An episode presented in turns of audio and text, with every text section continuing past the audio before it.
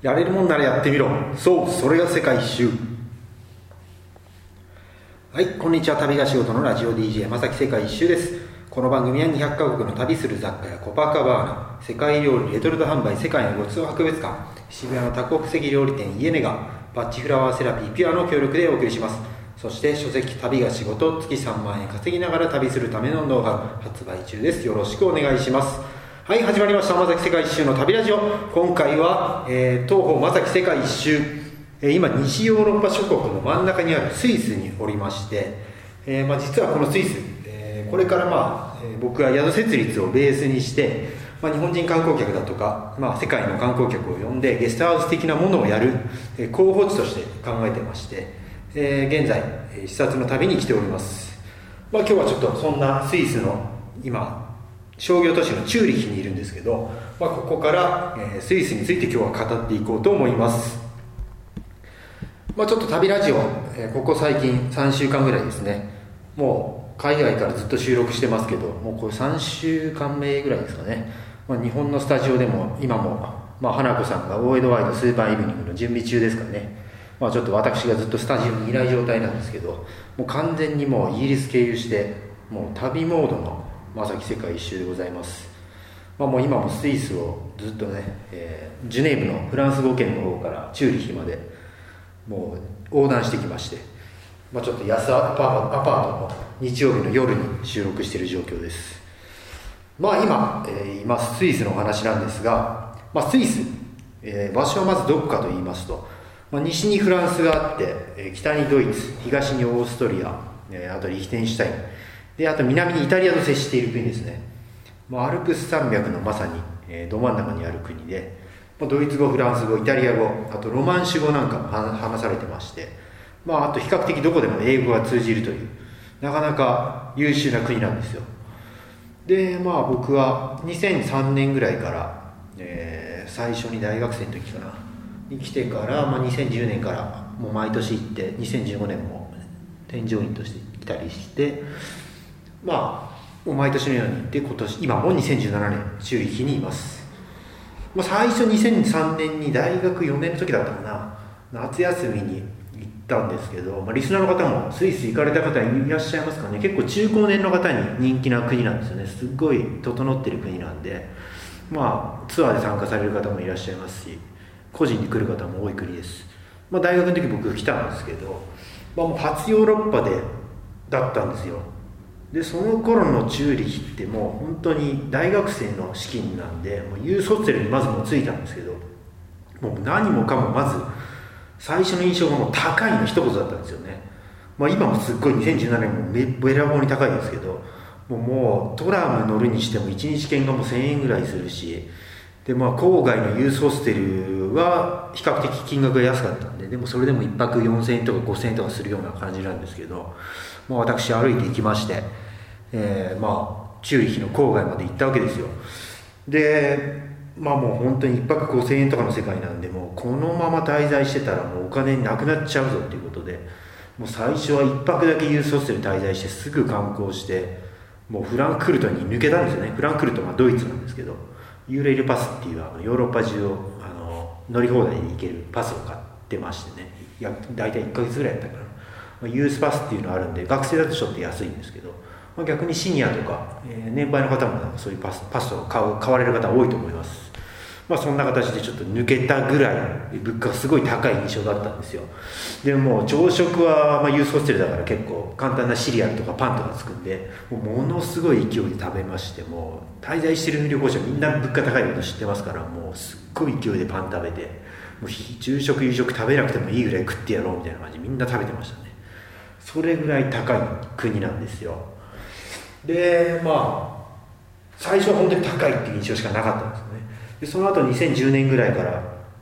まあ、イタリアのミラノとかフランスのリヨンとか、まあ、ドイツとかオーストリアから陸路で入ったりしてたんですよね。仕事の買い付けの仕事もしてたんで、まあ、その頃いつも思うの時は毎回国境を越えるとやっぱ人が良くなるっていうそういうイメージがすごいあったんですよ、まあ、イタリアのミラノから列車で行けるんですよね。キアッソっていう国境を越えてスイスのルガノイタリア語圏のスイスがあるんですけど、まあ、そこまで簡単に行けるんですけども本当に列車トレインイタリアイタリアの列車国鉄でトレインイタリアって言うんですけどめっちゃ落書きだらけで汚いんですよ。でイタリアの列車なんてもうトイレなんか使おうものならもう汚くてもう足の踏み場がないってぐらいなんですよね。でもすぐスイスに入った瞬間からもう車両スイスの車両になりますからもうめちゃめちゃ綺麗なんですよ。トイレも綺麗だしもう自動で開くあのセンサーがついてたりもしますし。でもう落書きなんか当然ないですしもうめちゃめちゃ綺麗なんですよね。でフランスから入ってもそうだしドイツから入っても同じ印象なんですよ。でまあ唯一欠点としてはまあ物価が2倍になるっていう点がネックだったんですけどまあそんなんでまあやっぱり物価が2倍になるだけあってスイスってすごいいい国だな。で人もすごい挨拶もしっかりしてくれるしそのイタリアとかフランスとかだと結構バカにされたりすることも多いんですけどね。アジア人の男一人で歩いてると。でもスイスでは全くそういうのがないんですよね。もうみんなすごいいい笑顔で優しく接してくれるしっていうのがありまして。まあスイスすごい好きな国なんですよ。でまあそのすごいまああと物価が高いっていう話しましたけど、まあ、本当に今今回2017年来てても誰に聞いてももうこの前泊まったユースでもトルコ人の方に聞いてもアメリカ人の方に聞いてもいやみんな物価が高いって言いますよね。もうバックパッカーの共通の話題としてはもとにかくもういかに安く旅できるか。もうユースホステルの朝食で食べまくって食費を生かすとかね。もう生協で50%あの日本でもコープなんてありますけどあれももうスイスのコープなんですよ、まあ、スイス人にはコープ山ほどありますけどあの生協って実はスイス発祥なんですよね。まあそこで夕方ぐらいになると半額になるんでねみんなそうやいかにして安くするかみたいな話ですよ。バックパッカーのあの宿にいる人たちはね。でまあそんな形でこう今回もそんなスイスでちょっと起業しようと思って回ってますけど。まあ本当に物価高い国です、まあ、なかなか日本でも高額紙幣って言ったら1万円札しかないんですけど1万円以上の札って日本でないじゃないですか。10万円札100万円札なんて。ないですけどスイスだと普通に日本円でいうと11万円札があるんですよね。1000フランスなんです。11万円をたった1枚の紙切れで。持てちゃうんですよ。で1000フランス札10枚持ってたとしたらもうそれで110万円ですからね。普通にお財布に1000円札10枚だったら入れますけど1000フランス札10枚だったら100万円ですから。それぐらいの金銭感覚の国ですよ、まあ、もう世界的に有名なあのネスレとかねあの時計のスウォッチとかあのオメガとか、まあ、輸出企業なんかもスイスすごい多いですからもう人口の割にすごい物価が高くなってると、まあ、そういう国です。でまあそんな国、まあ、今割とねまあ中高年の方にはすごい人気な国になってまして、まあ、バックパッカーはやっぱお金ないせいかこの国はすぐ抜けてしまう人が多い印象なんですよね、まあ、もう物価マクドナルドのセットなんかでも普通に1000円超えますしハッピーセットとかでも1000円以下800円900円ぐらいですね。バーガーキングの普通のセットとかだともう2000円超えるようなセットが存在するぐらい高くて。もう本当に物価が高いです。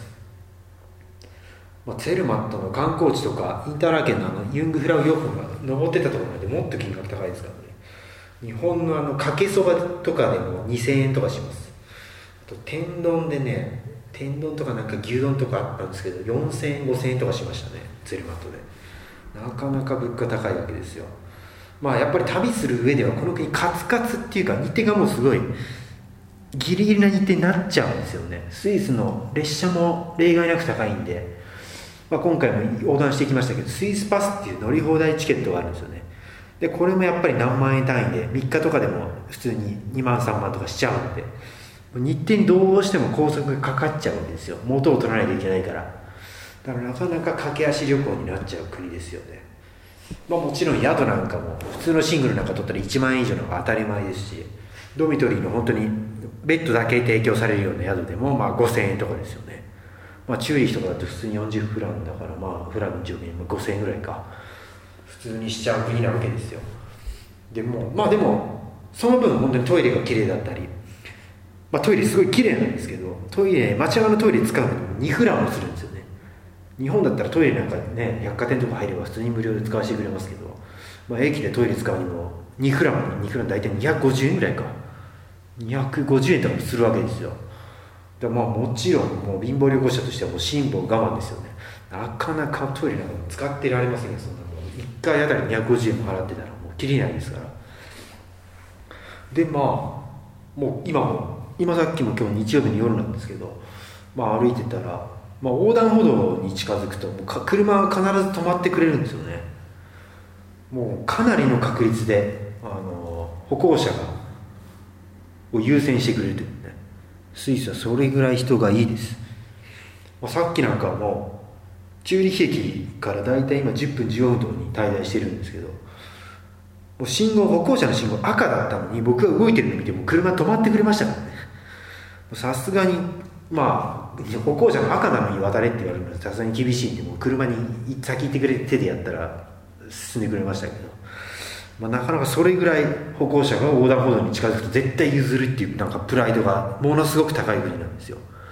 割と周辺のドイツ人なんかも信号を守るなんてすごい有名ですけどね。もうスイスはもっと正確だし守ってくれます。なかなかそんなにすごい国ですよ。まあでもこんな国、まあ、割と日本食なんかも有名で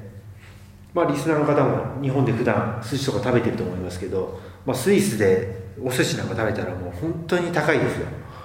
もう本当にスーパーで売ってるようなパックの寿司に、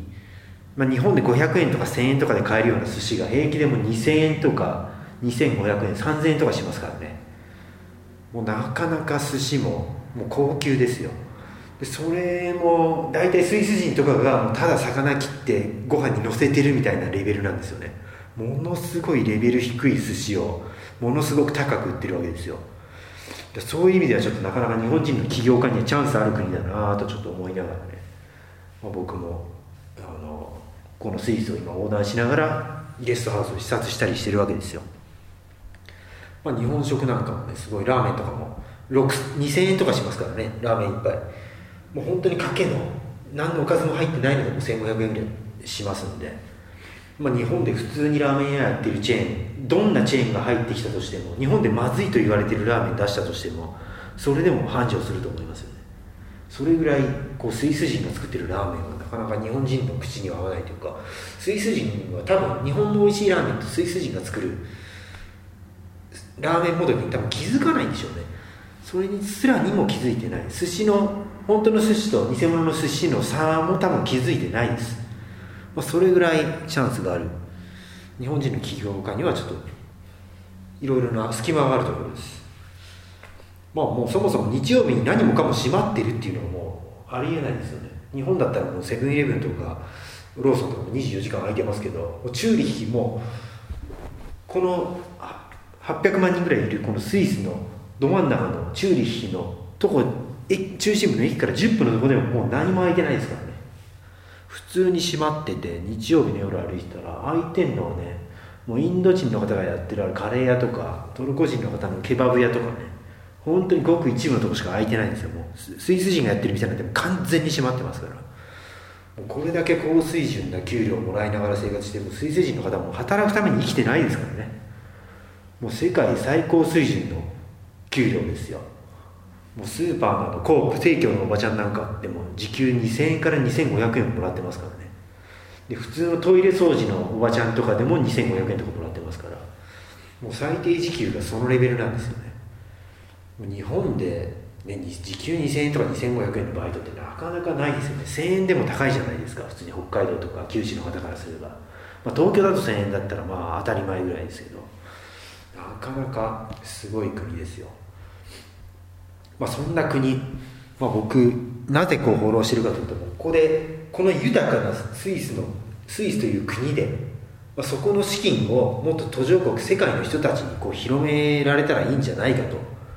あ、僕私は204カ国行けて、まあ、日本より物価高い国も今こう来られてますけど、まあ、それは途上国の人含めて、まあ、もちろんスイスの方も含めて、えー、世界の人の、まあ、親切だとか、えー、助けがあって今こうできてるわけですよ。まあ、だからこそこういう豊かな国でゲストハウスだとかをやって、まあ、いろんな国の人、まあ、スイスなんかは難民の方を受け入れたりとかもしてますから、まあ、そういった活動を通してね、まあ、世界の人が集まって、えーまあ、日本の文化なんかも発表しながら、まあ、世界の人が交流できる場を作ってまあ、そこから途上国にも拠点を作っていって、まあ、全世界の人に恩返しできたらと、まあ、僕は考えているわけです、まあ、それもあってちょっと今この旅ラジオも FM 旅ラジオ本当はスタジオでこう収録するものなんですけど、まあ、もう今現地から収録してます、まあ、ちょっと今回ちょっとねスイスにいて今なかなかチューリッヒに来たばっかりで誰も話し相手いないんで一人で収録してますけど、えー、まだちょっとこの旅私正木世界一周続けていこうと思います。まあスイスね、まあ、本当に永世中立国、まあ、戦争をやらないとも宣言してるしてる国ですよ。もう本当に世界の模範みたいな国だと思います、まあ、本当にスイス人の人もみんな心に余裕があって